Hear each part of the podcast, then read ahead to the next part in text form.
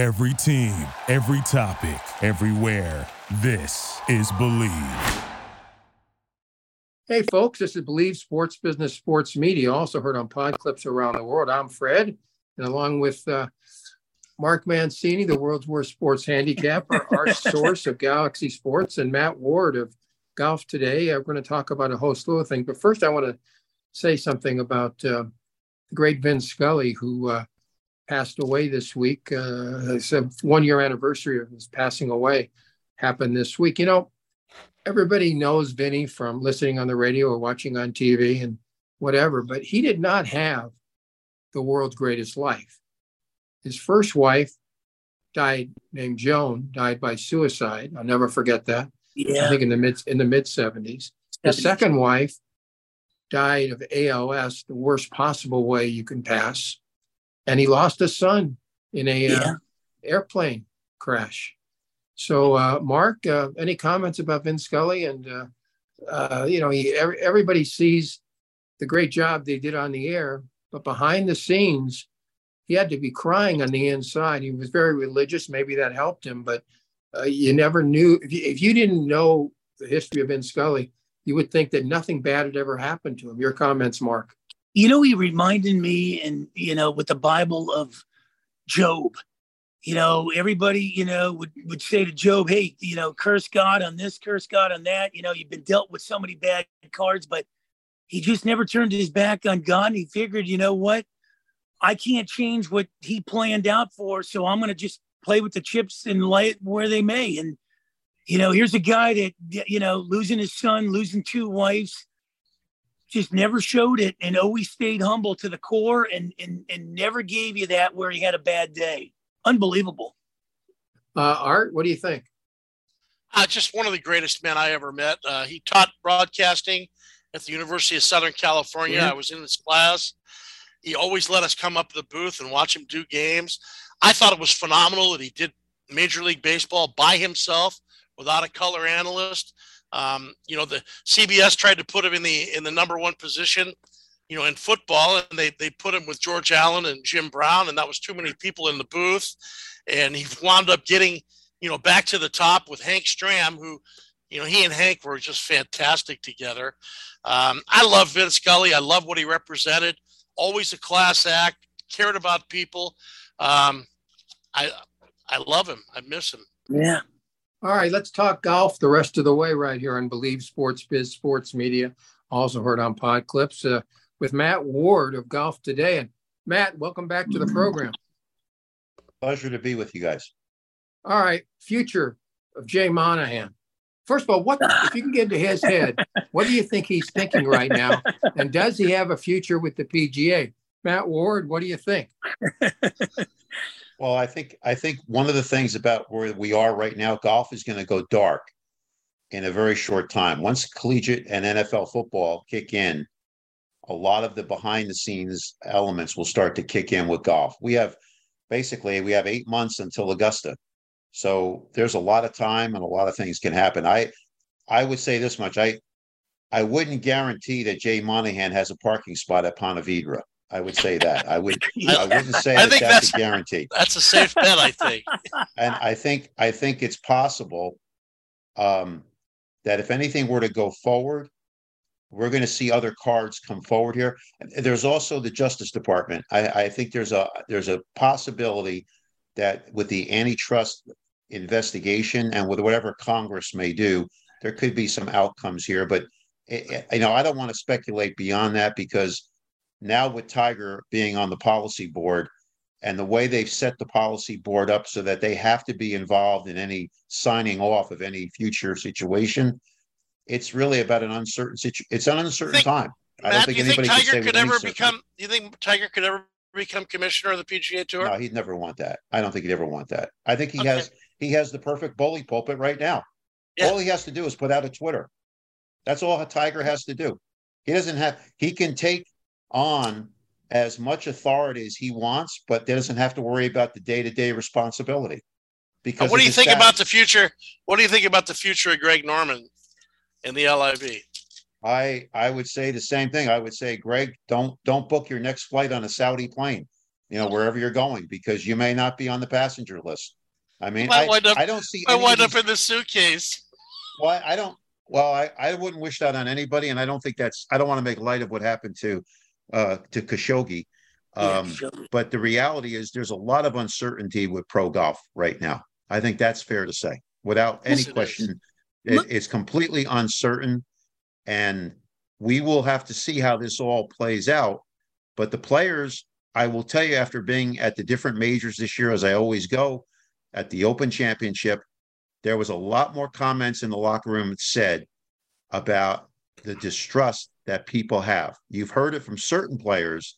There was more that could not be said by me now, as a matter of confidence, that the sources told me that they were not pleased with what took place. Not at you all. You know what i wanted to say guys and this this might be you know somebody might run with it and, and, and, and take it but fred and, and artie and, and matt i'm sure you guys remember the old la strings the tennis Yes. uh, Yeah. okay so i'm looking at golf and i'm saying to myself why don't they elevate this sport to more than what it is right now uh, the baseball players bring their golf clubs on the road we see this with you know stephen curry and, and, and, and playing it why don't we get a, a, a, a city by city where some of these uh, professional uh, players play in their own tournament and go against other cities? Why don't Why don't we elevate the sport to more than what it is today? I, I think. Well, or we I could go back- understand- Go ahead. Mark, I think you have to understand one thing. Golf is a niche sport. It's never going to be at the main line where somebody wakes up in the morning and says, wow, man,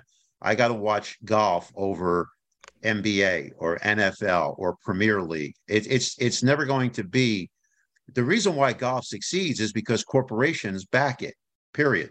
But in terms of the general audience across demographics, especially, I mean, I'll give you a. Let me just give you a quick example. Okay, when I attended the U.S. Open at LA Country Club, there was only twenty two thousand tickets sold for the event. Basically, the people that were at that event, it was almost like a Ralph Lauren commercial. Everybody that was there was basically white, upper middle class. If you were looking for a guy from Chino or El Monte being out in the gallery, you'd be looking for a long time. B- Yeah. Golf has still not gotten to the point So- where it's permeating across the line. It just has not done that. I mean, if you look at the So players there's that not are a on lot of Bud Light drinkers there.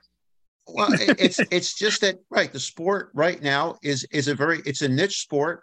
There are certain demographics that have gotten involved in golf, like the Asian community, and you do see it in Europe to some degree. Yeah. But for the most But- part, golf is a niche sport, and it really comes to life on four different championships. That's when it comes up, and Okay, you could now- say maybe the Players' Championship. Matt, getting getting back to what you were talking about, Matt, about the, the season in golf.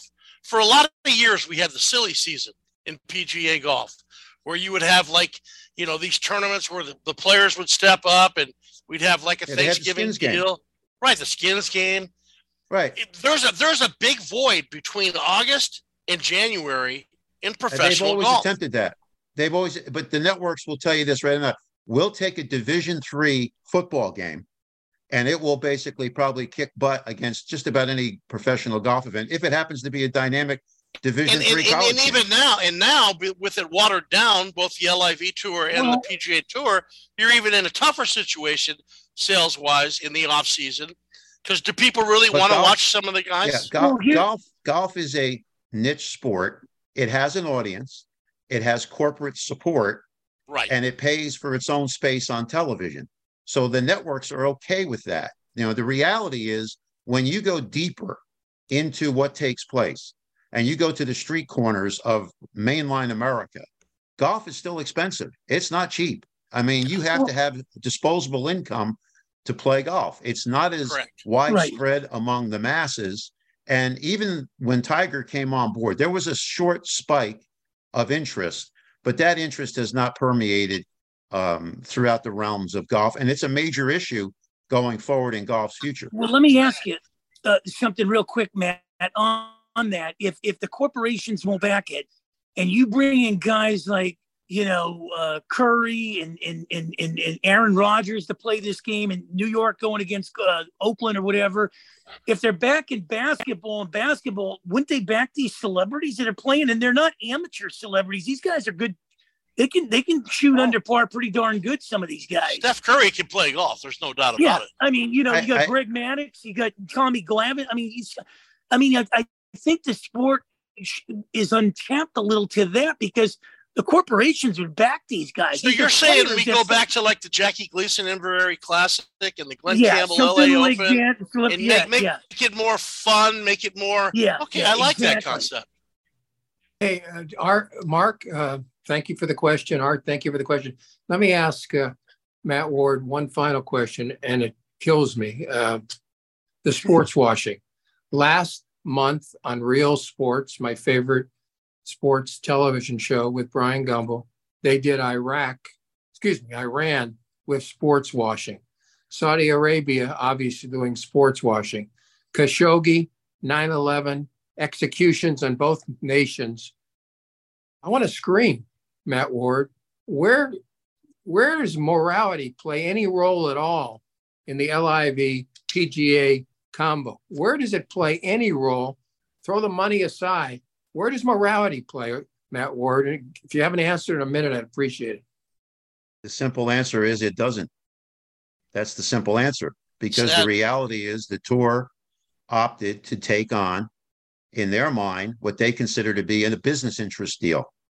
The business of the tour is maintaining its brand.